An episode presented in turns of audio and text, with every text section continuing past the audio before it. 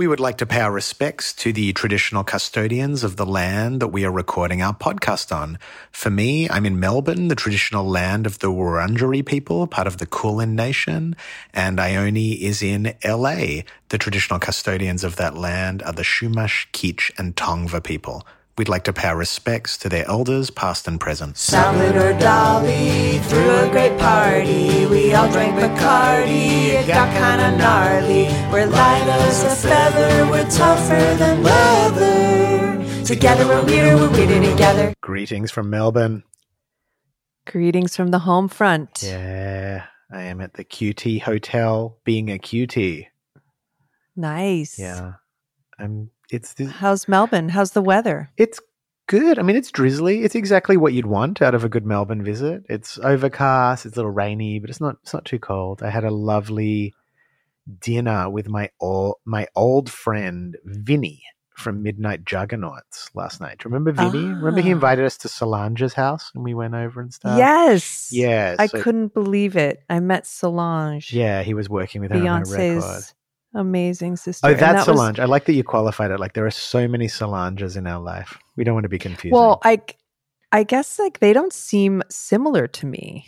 really? Yeah. What do you they- what do you get? What do you get vibe wise? Well, Solange is like more uh like artsy. yeah, relatable. And yeah, I mean, I don't know. I think Beyonce is really nice actually. but Solange is younger, right? Because I feel like sometimes with siblings, if you have a really dominating personality as an older sibling, you try and figure out where you can fit in and what you can offer. And she might Oh, have yeah, like realized she had to become the arty one to sort of, you know, yeah. to have a voice in that family. yeah, maybe. But yeah, but, Um, but we went to a restaurant called Cookie. That Oh. was it was just this Cool name. yeah, it was this great Melbourne thing. It's like I don't know, it's just amazing. It was like I could barely find it. It was like this little hidden doorway, and they went in, and the restaurant was upstairs, and it was huge and packed. It was one of Oh, those things it. in a city that's like so Yeah. specific, God, I love it. and the food was You delicious. know me. I love a restaurant. and Vinny was um, Um, yeah, we were reminiscing about I mean, we've known each other a long time because he was Emil's assistant on the documentary Emil made about me. So we've known That is each a other. coo- cool documentary. I don't know if it's a cool documentary, but it's it went through. Well, through I mean, the footage Yeah, there is of cool you in the footage, but- 90s. There's it- an amazing footage of, um, why am I blanking on her name? Christina She's Ricci. uh, Christina Ricci. yeah. Like one of those small, what do they call them? Kickbacks now. It was a bit of a kickback, yeah. like, I'll set the scene. You're in whose apartment? We were in Winona's apartment at Gramercy Park. And it was you, and was it not Jake Fogelnest? I think Jake was No. there, Dustin Yellin was there, and I And think Matt was having- Frauman was there. That was the night they got together. Oh, and who was? It was an antagonistic conversation, It was just young, drunk people in their twenties, kind of but she was trying having to a outsmart anta- each other, and you know, Yeah, and she was sort of being antagonistic in this guy, and it was just fascinating to see, you know, just like a scene with all these kind of 90s celebrities in New York just hanging and talking. And she was so smart. yeah. Isn't it funny how I think part of being in your twenties for a lot of people, not everyone, is just like needing to prove how smart you are to everybody around you. Yeah. It just seems like something that does know, generally that? fade with age. I was such a, you know, you know, when I was vegan, I was just like screaming at everybody. And I'm impressed with my daughter, Kate, who has some pretty, you know, fringe. Oh, Kate, Kate will try and turn you commie if you get in. If you get in a conversation with her, she's definitely like But pushing you towards the left. way. Yeah, she is relaxed. She really has a kind of chill, like she doesn't seem to get rattled. I'd be red faced and so angry. Um, and just even now, even well, a couple years ago, I was sort of defending trans something with someone and I was like bright red. Yeah, yeah, yeah. I know. It's just so fun. It's like the, that thing when you're younger where it feels like your entire identity is at stake if you can't convince the other person that you're arguing with that you're right. It just Yes. feels so threatening. I um, know. Yeah, I mean, so, it's so interesting. There's so much of that type of rhetoric going on with between what's happening Israel and Palestine in Australia with the referendum and it's I've had a few interesting conversations. I had a text with Safi this morning who was talking about her, you know, she grew up Muslim and around sort of very extreme viewpoints that she does not her directly, not her parents, but extended family that she yeah. had never really bought into and then but also she has very highly zionist friends and it's like it just feels like the world wants to push us towards having extreme viewpoints all the time. Pick a pick a sports team type vibe.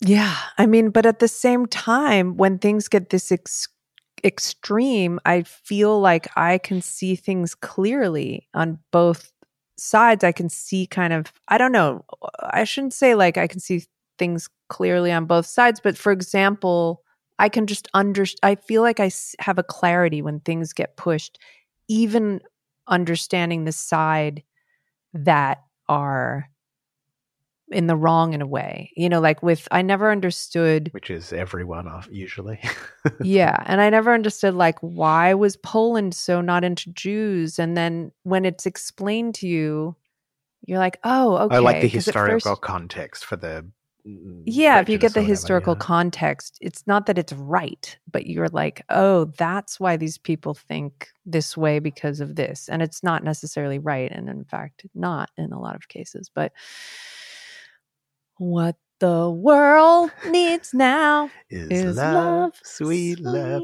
i know love. i just keep coming back to like i really do believe in abstraction and poetry and ideas and I keep coming I back know, to listen. like what role am I meant to play in when you're in such a divisive world? It's funny, I did an interview this morning with because I'm doing this TikTok event next week and I'm getting sort of wheeled out as the old man who's yelling at the sky who can be included in the uh, the next generation.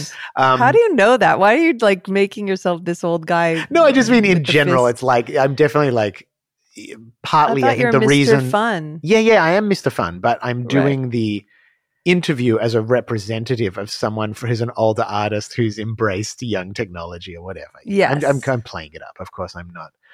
I'm not Grandpa Simpson, but but I was talking to her about technology and about how all the moral conversations we have around it what are you up to with your hair there? I'm trying to do my hair. But what if I use this as the clip on social media? It's going to be full of you just doing. It'll be like one of those TikToks where people are like, "Get ready with me." Oh, so we're this doing. Is how I get ready. I love that. Get ready with me mid. Get ready with me content. with headphones. Fantastic. How to do your hair with headphones? Are you happy with your hair right now? I, it, you know, I'm embracing the Patti Smith, the, like the model, messy, the messy messiness. Okay, go yeah, it looks on. good because so you got like a bohemian thing going on, but you're always, you know, you always got your Ione Skye glamour. But you so you're going okay, to the so, TikTok event where you're DJing. Oh yeah, no, no, no. I'm playing. I'm performing, but that's not the point. The point I was making was I'm doing this interview today, and we were talking about it and how obviously technology and all of this stuff there's like moral and ethical questions right and like legislative yeah. questions of what should tech companies be allowed to do and all that but then as an artist, as an entertainer, our job is really just to like look at the tools in front of us and go, how can I use them to make things?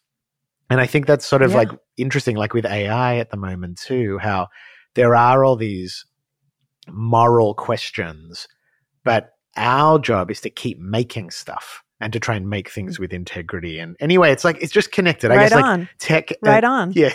Thank you. For that. I love it. No, and selfishly, I need art. Like, you know, like I guess there's that. There's always that kind of moral dilemma, or not moral, but that sort of idea of like, am I doing enough being an artist, or what is art?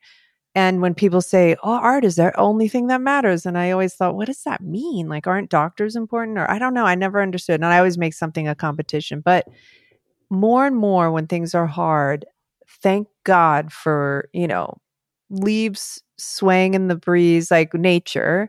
Thank God for like um you know music and even like sh- movies and I I really personally selfishly I rely on art so heavily the way I rely on connection and nature when I'm having an extremely hard time and when things are very scary I mean music. I mean what it's so so selfishly I I really and even you know, I'm it's a particularly hard time right now and uh my kid our kid was doing a puzzle and I started not a puzzle, Legos. But I was thinking Puzzle about puzzles sorts, and yeah. I was like a puzzle of sorts. I was thinking, you know, could you say what's the good of a puzzle? But some things actually are great to just relax, you know, take a second and relax. And anyway, art it does more than relax, but it it's just I don't know. I just I do think it's very important. Yeah, and I and I also think it's like interesting as you for go me, on in life. it's life. important for me. Yeah, it's important. For, yeah, and I think it's interesting as we go on in life to kind of realize the path we've chosen, and that there are people who are logistical thinkers on a global scale whose job it is to offer solutions about Israeli Palestinian relations and how to regulate tech companies and all that. And for better or worse, as an artist, that is not that's not the career we went into. You know, and uh, people actually often don't want to hear these types of ideas we have because we're not that educated about all the details of it, but we can contribute at like a creative and energetic level to solutions. You know? Sure. Yeah. Yeah. One is not obviously better than the other. Yeah, I but it's like I guess that's what yeah, it's funny. I'm being a bit like those people who are like, "Stay in your lane, just shut up and sing." but right. I mean, I think we obviously can voice our opinions, but I think we have a lot to offer through, I mean, affecting the atmosphere of the planet. I think that's more Well, like what artists can do. Like we can generally affect the atmosphere and hope that that right, right. trickle down atmosphere into legislation. Yeah, I mean, it's one you of the pieces. One of the pieces, because of course I believe in uh, proper action and people actually thinking, and you know, not just sitting. Meditation's fine, all of that, but I do believe in. You know, I know they say you have to change yourself and that will change the world, but I'm like, actually get on the ground and start figuring out how to help people. Did but you watch any art- of the David Beckham thing on Netflix? No, It's worth Should I? watching. Yeah. okay, Yeah, yeah, yeah. I, you know, I could not care less about a sports game generally. Like I like playing it, but I don't want to watch it. But um, oh, yeah, what were you gonna say? No, I just it's making me think I don't know if this is where you're going. Like I never really watched OJ play. And when Oh. I watched the pe- the people not the people versus OJ, but that genius documentary. Did you ever see I it? never the watched OJ it, no. documentary? I still have OJ so fatigue culturally. Like I don't I had want it- to know more about OJ. No, but I had it so it's like when you can't listen to Bob Marley because you listen to Bob Marley and then like 4 years go by and you're like I'm ready to go Mm. deep again. Anyway, I wa- that is also a historical lesson, a history lesson on LA and the black community and it's just a fascinating even if you don't care about OJ it's it's layers of fascination about LA and about Yeah, I a lot of watch things it. I should watch it.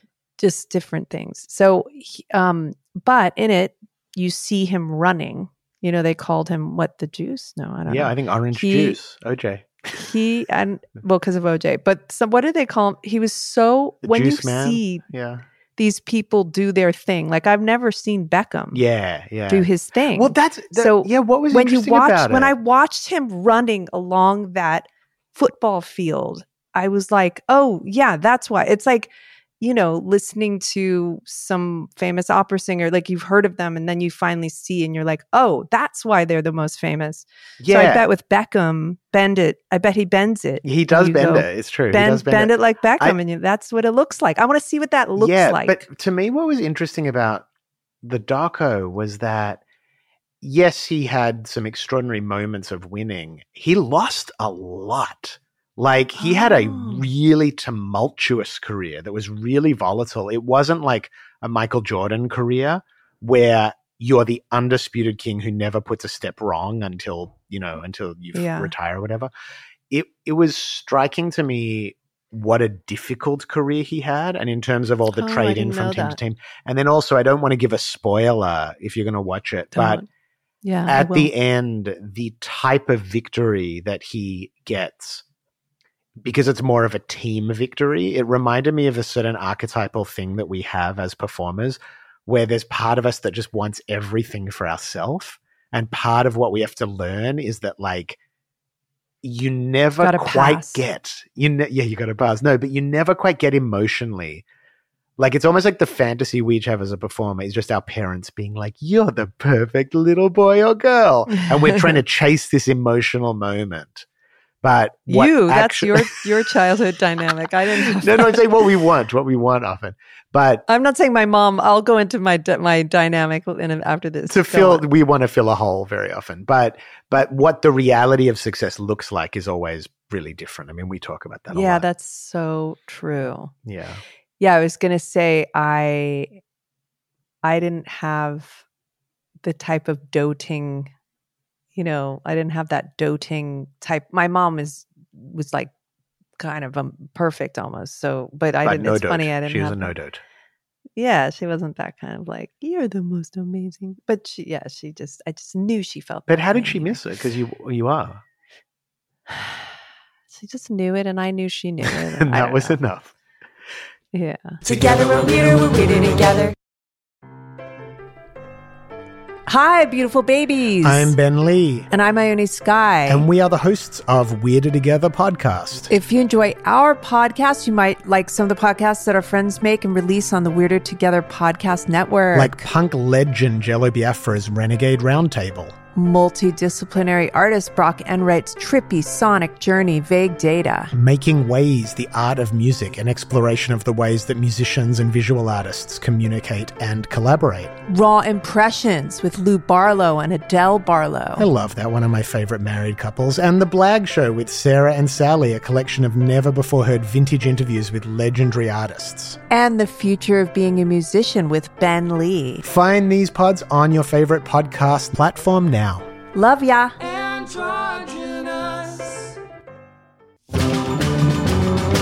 Do you want to go into some questions I have for I'd us? love it. I'm really curious to hear your thoughts about all of these. I have Okay. three questions from our them? beautiful babies. Have you heard of them?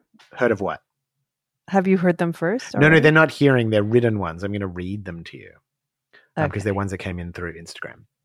Okay, this one came in from a beautiful baby named Josh Taylor. our, our good I buddy. love Josh Taylor. I believe your most basic human right is the right to die if you choose. Most don't see it that way and are terrified of the idea. Why? Please discuss.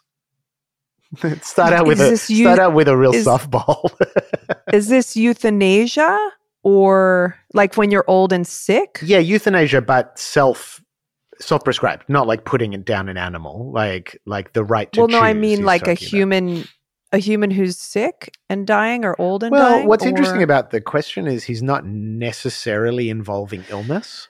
He's actually just Right. talking about Well, the right to die, which may or may not, at a legal level, involve having to prove you're ill or terminal. But he's just asking about what do you think about the right I did a short die? film all about this. Remember, I told you about that. Yeah. with uh, uh, my man Flint, with James, not James, James, ah, James. How come you never can remember anything when you're like pressuring yourself to remember? Anyway, it doesn't. Coburn, not, James, no, James Coburn. okay. Anyway, I I think at the end, I, I don't know. Like I guess at the end of I've known two people to have this done, and they both were happy about it. They wanted. I mean, I don't know. After who knows if if they had regrets.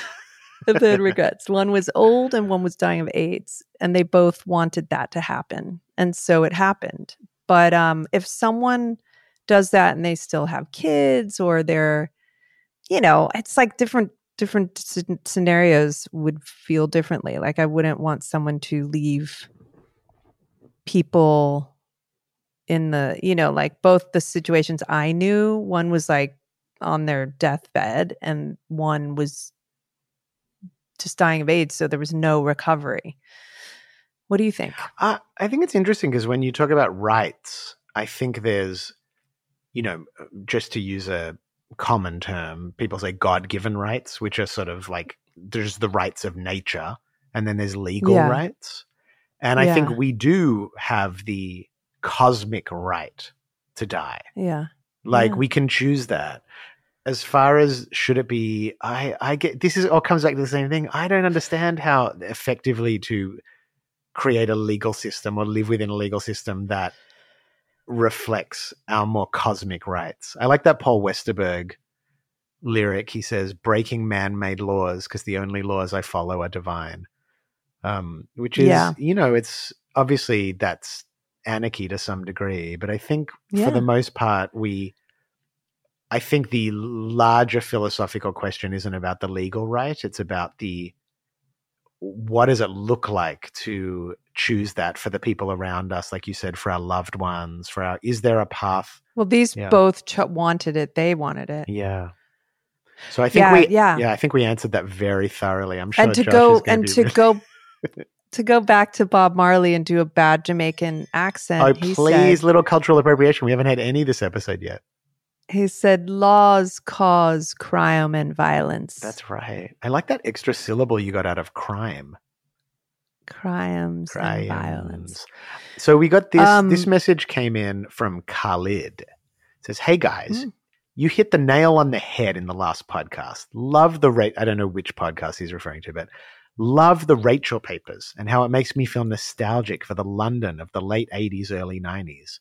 I love gritty 70s New York films, and Rachel Papers, along with Mona Lisa and Long Good a Friday? Long goodbye. Long- yeah, oh, maybe Long Good Friday. Yeah. What's that called? Long Good Friday? The long, fr- long Good Long Good Friday. Yeah. What is that? I like I know that, that with movie. London for me. Totally transportative. Ione, did you get the opportunity to do more films in the UK? I could see you in a period piece, a Helena Bonham Carter type of role, like Wings of the Dove. Love the podcast, Khalid. Listen, I did a TV show, but it was medieval, and it was sort of a silly TV show for the AB for ABC, not the ABC, ABC America, and we shot it in at Shepperton Studios and in in the country in a castle, and it was a medieval show called Covington Cross, and so I worked for like six months on a TV show before it got canceled, and that was in England, and that was really really fun to live in England but that I would love you know I mean like all of those Irvin I mean Irvin those merchant and ivory oh, movies Oh, yeah. I love You do. I would have like as much as when I was young I just wanted to be in a Woody Allen movie I equally wanted to be in a merchant ivory movie and I think I would have been too nervous to work with Woody Allen not because of the you know recent allegations but just because he was i was so obsessed but i would have done a merchant ivory, ivory movie in a heartbeat Um, that would have been my dream Did I? And I still can do it i can still do it Did I ever tell you? I think I'm sure I've told you this that when my ex Claire Danes like auditioned for Woody Allen once, she was like 15 or 16, and you know you make small talk before you start the audition. He said to her, Yeah. "And do you like horses?" Which she just found like the most bizarre kind of like eh, a way for like an old weird. man to be talking to a young girl.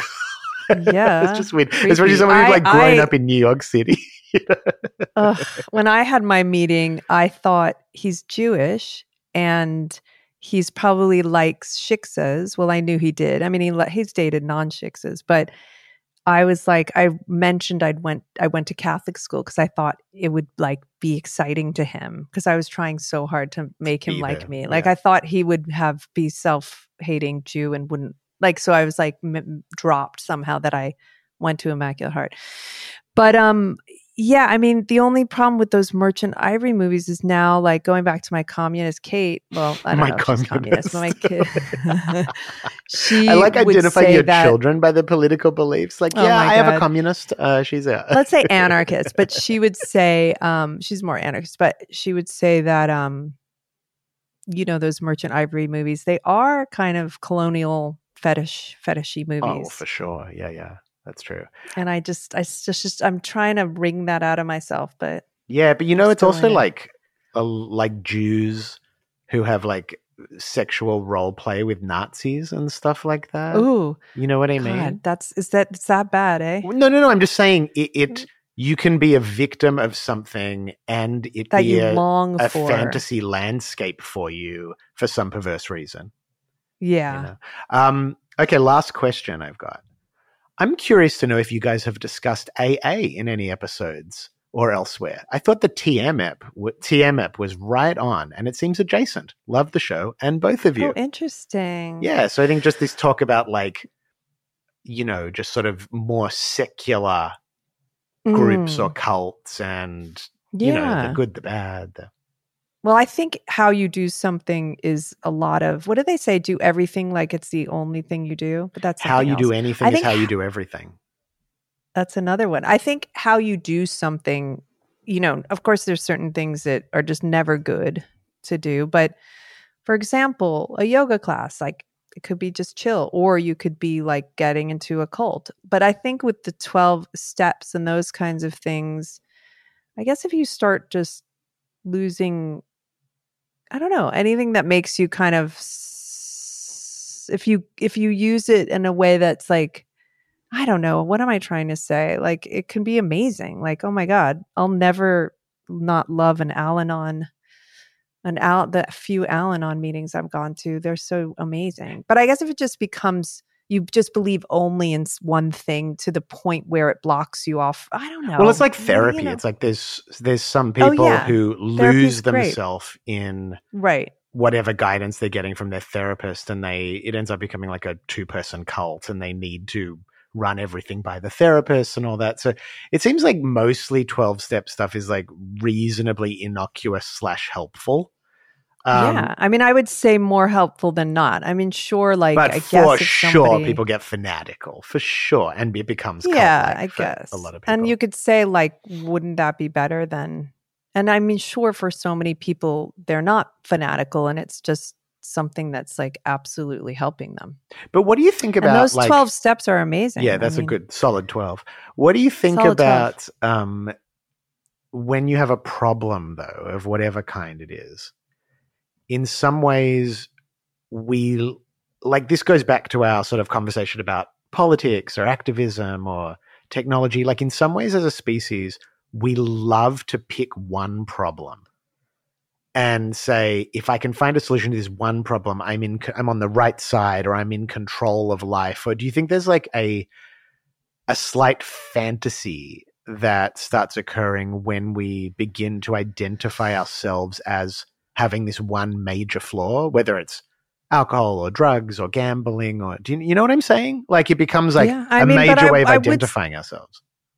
Yeah i'd say though if someone has a serious problem then going to aa is you know i would say that some people if it's ruining your health and your life then you could say oh yeah that is a real problem and might be the most that might be my biggest problem at the Right, moment right right right you know so i would say that in some cases it truly is a problem And do you think Like, it's true someone- that like you never like if you have if you identify yourself as having one of those problems that it's a problem forever or do you more ascribe to the idea that there's actual healing of some kind? i think it both actually Mm.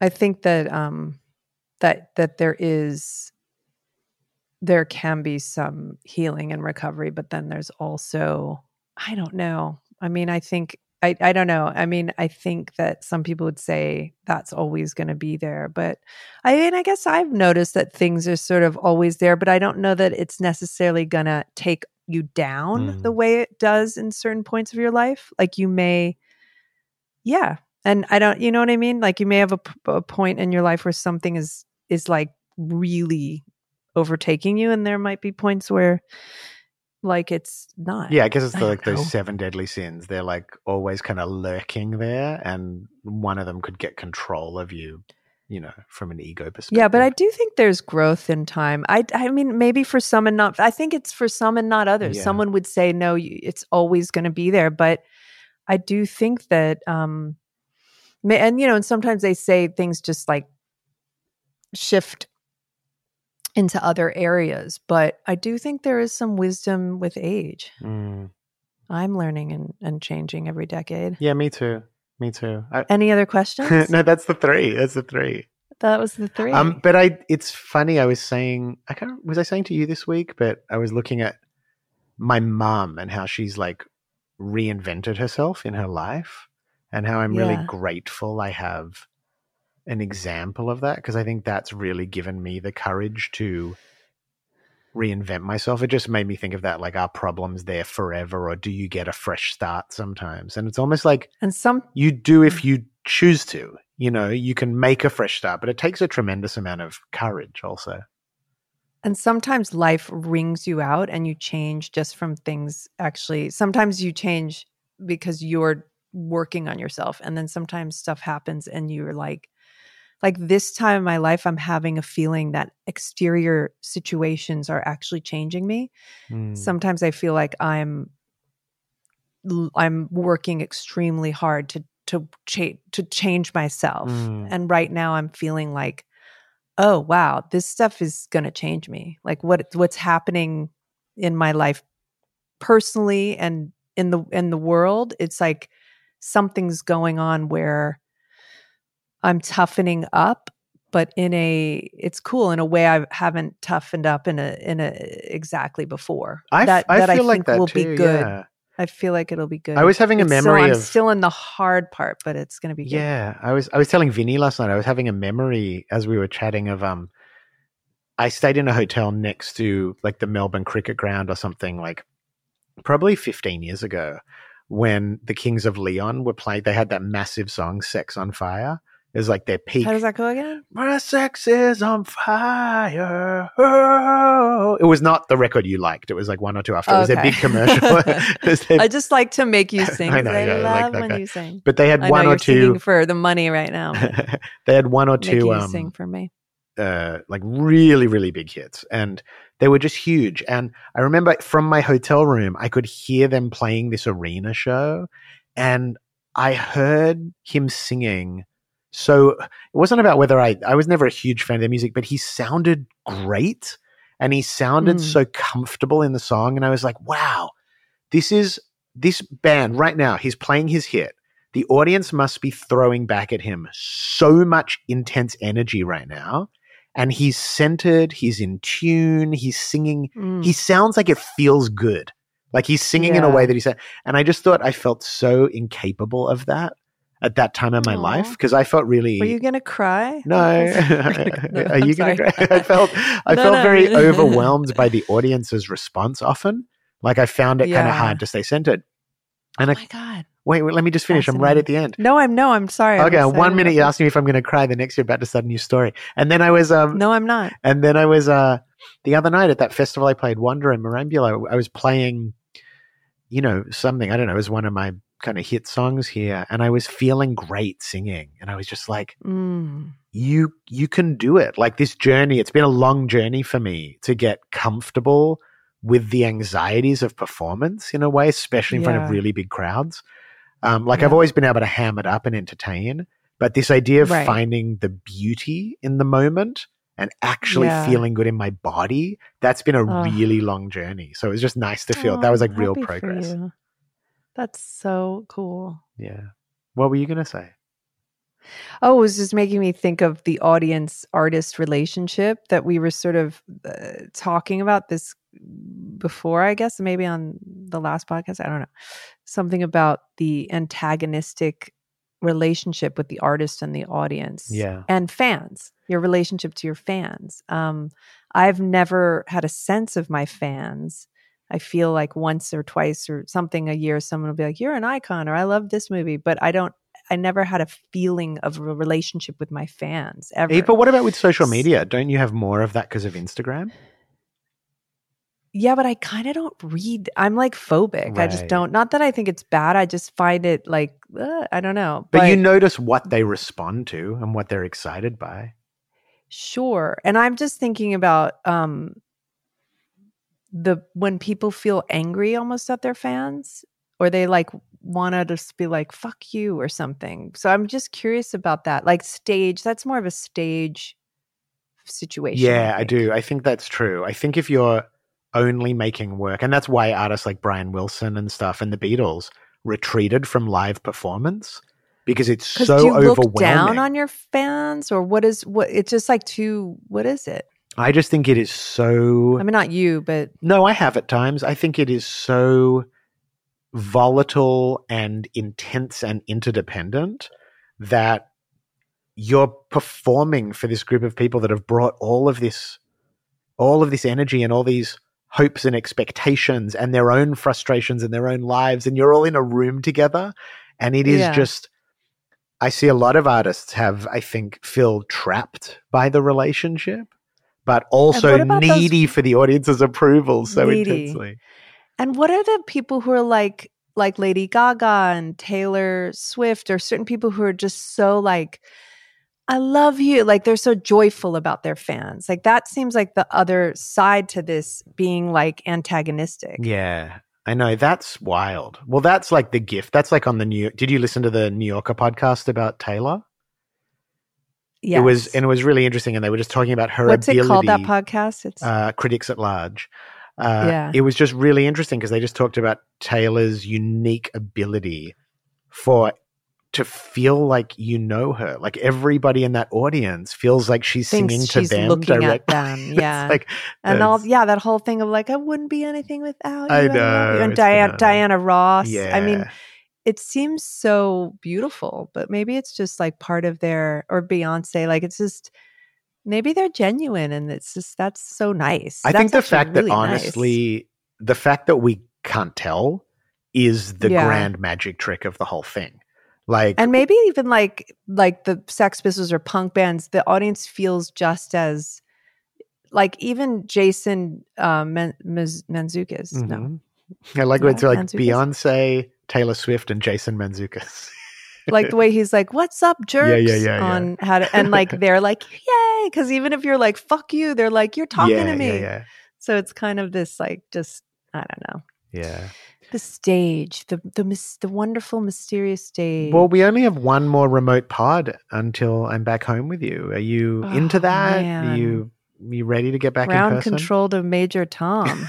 Get you back in back in the, my sphere. Let's get back in the hood. Um, all right. the Well, northern the northern hemisphere. Sending what you- sphere are you in? sending you some Mad Melbourne love. Sending you some lovely LA love, and uh, LA love, love. and sending lots of love out to the beautiful babies. And we'll uh Love you, beautiful babies. Well- Thank you so much for listening. thank you so much. hope We're nothing like- without you. I hope you feel I'm talking to you. It's and each of you directly. You're the reason I for our existence. I really am. I, I really am. When I t- explain things, I feel like I am. it's a three way between you and me and them. Together we're weirder, we're weirder together.